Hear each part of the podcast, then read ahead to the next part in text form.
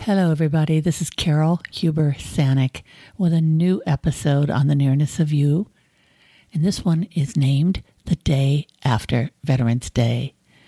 It's a short episode. It's filled with some quotes about Veterans Day. I talk about my trip to the World War II Memorial in Washington, D.C. And of course, I end the show with a letter from my dad. And I stumbled over, I stumbled over some of his French words my father could not speak French. He was really funny. He used to tease my mom all the time with bad French, but I love my dad, I love my mom, and I love all our veterans. And I just wanted to say thank you. And that's why I chose to do this show the day after Veterans Day. And now, for your listening pleasure, it's Veterans Day. And I'm recording this show on Veterans Day, knowing that I probably won't take it live until tomorrow, but that's okay. I wanted to share my thoughts and, of course, a love letter home and catch people up on what's been going on in the research I've been doing and my wonderful trip to Washington, D.C., where I spent an entire afternoon at the World War II Memorial.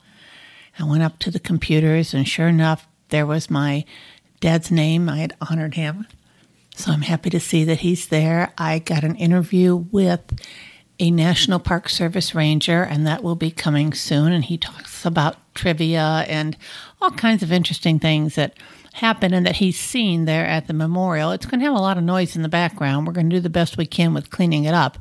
But you have to remember, if you've been there, there's a fountain going on the whole time. It's Washington, D.C. There's noise, there's traffic, there's sirens. We're just going to have to get through it. And that show will be coming before the holidays, meaning the Christmas holidays. It was a wonderful trip. I felt my father's presence as I sat there and I looked at everybody that was paying their respect. You know, I, I just felt him. I know he would have loved to know that there was such a beautiful memorial dedicated to the men and the women who served in World War II. So I pulled up some quotes about Veterans Day, and I just thought that this would be a good time to read those quotes from Arthur Koestler. The most persistent sound which reverberates through men's history is the beating of war drums. From Alan Keller, the only war is the war you fought in. Every veteran knows that. From Vijaya Lakshmi Pandit, the more we sweat in peace, the less we bleed in war. That's a beautiful one, isn't it? James Baker, if you're not going to pull the trigger, don't point the gun. Frederick the Great, the most certain way of ensuring victory is to march briskly and in good order against the enemy, always endeavoring to gain ground.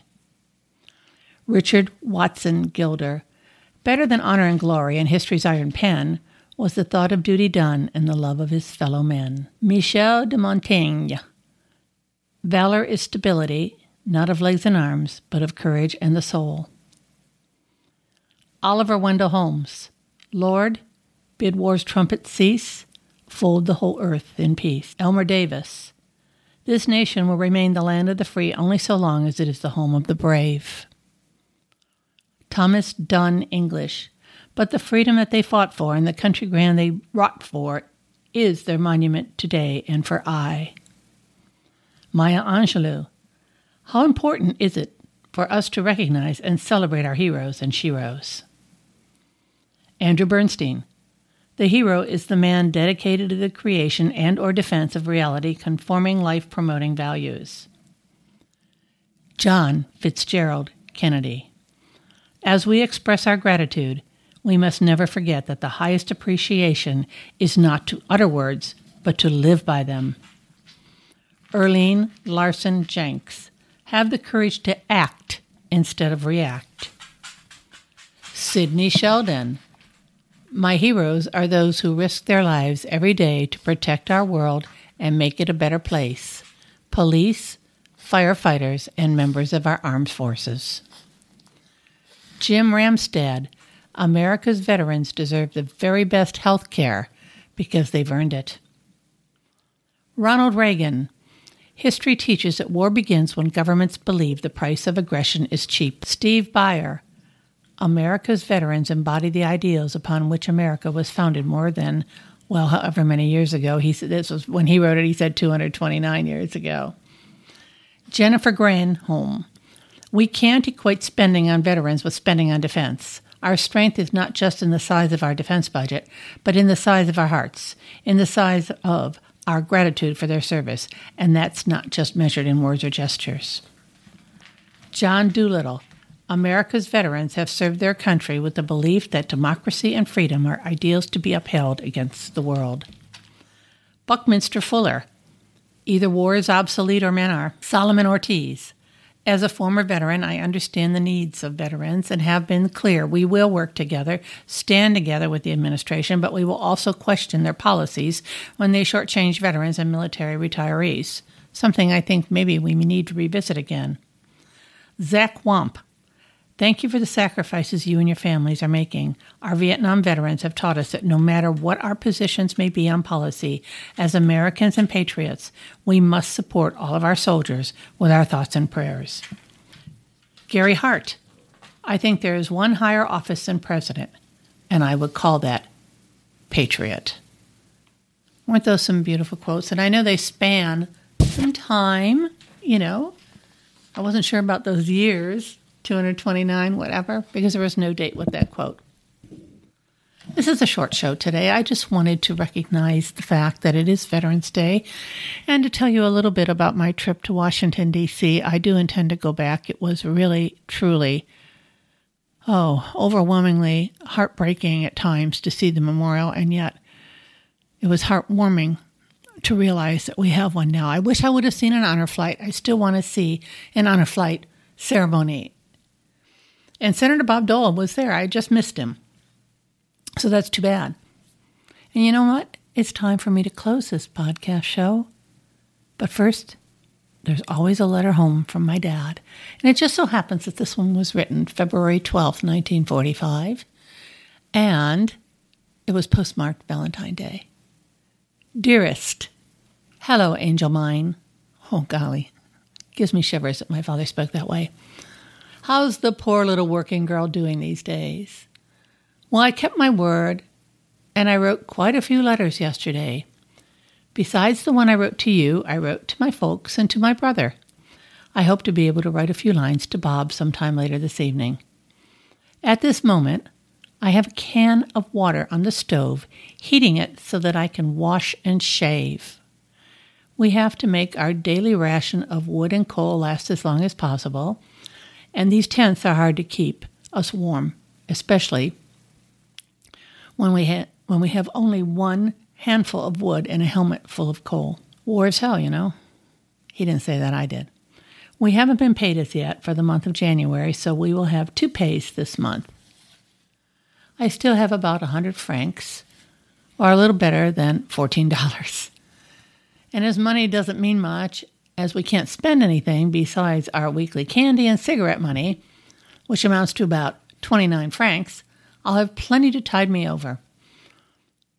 In fact, the boys in the platoon owe me for their rations as I've paid for them most of the time when they're broke.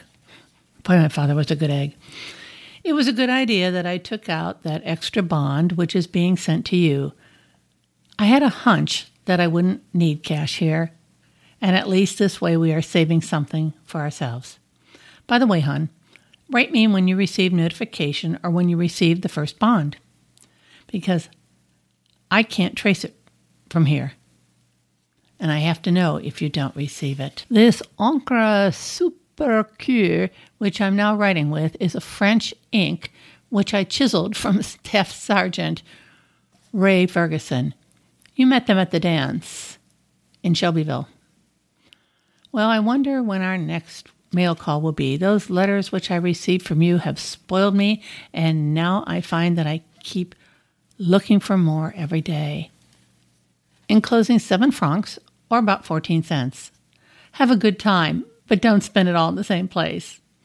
Well, sweetheart, comes time now to be signing off, and so until tomorrow, when I'll write again, remember, dear, that I love and miss you so much. Good night, darling your sweetheart Willie.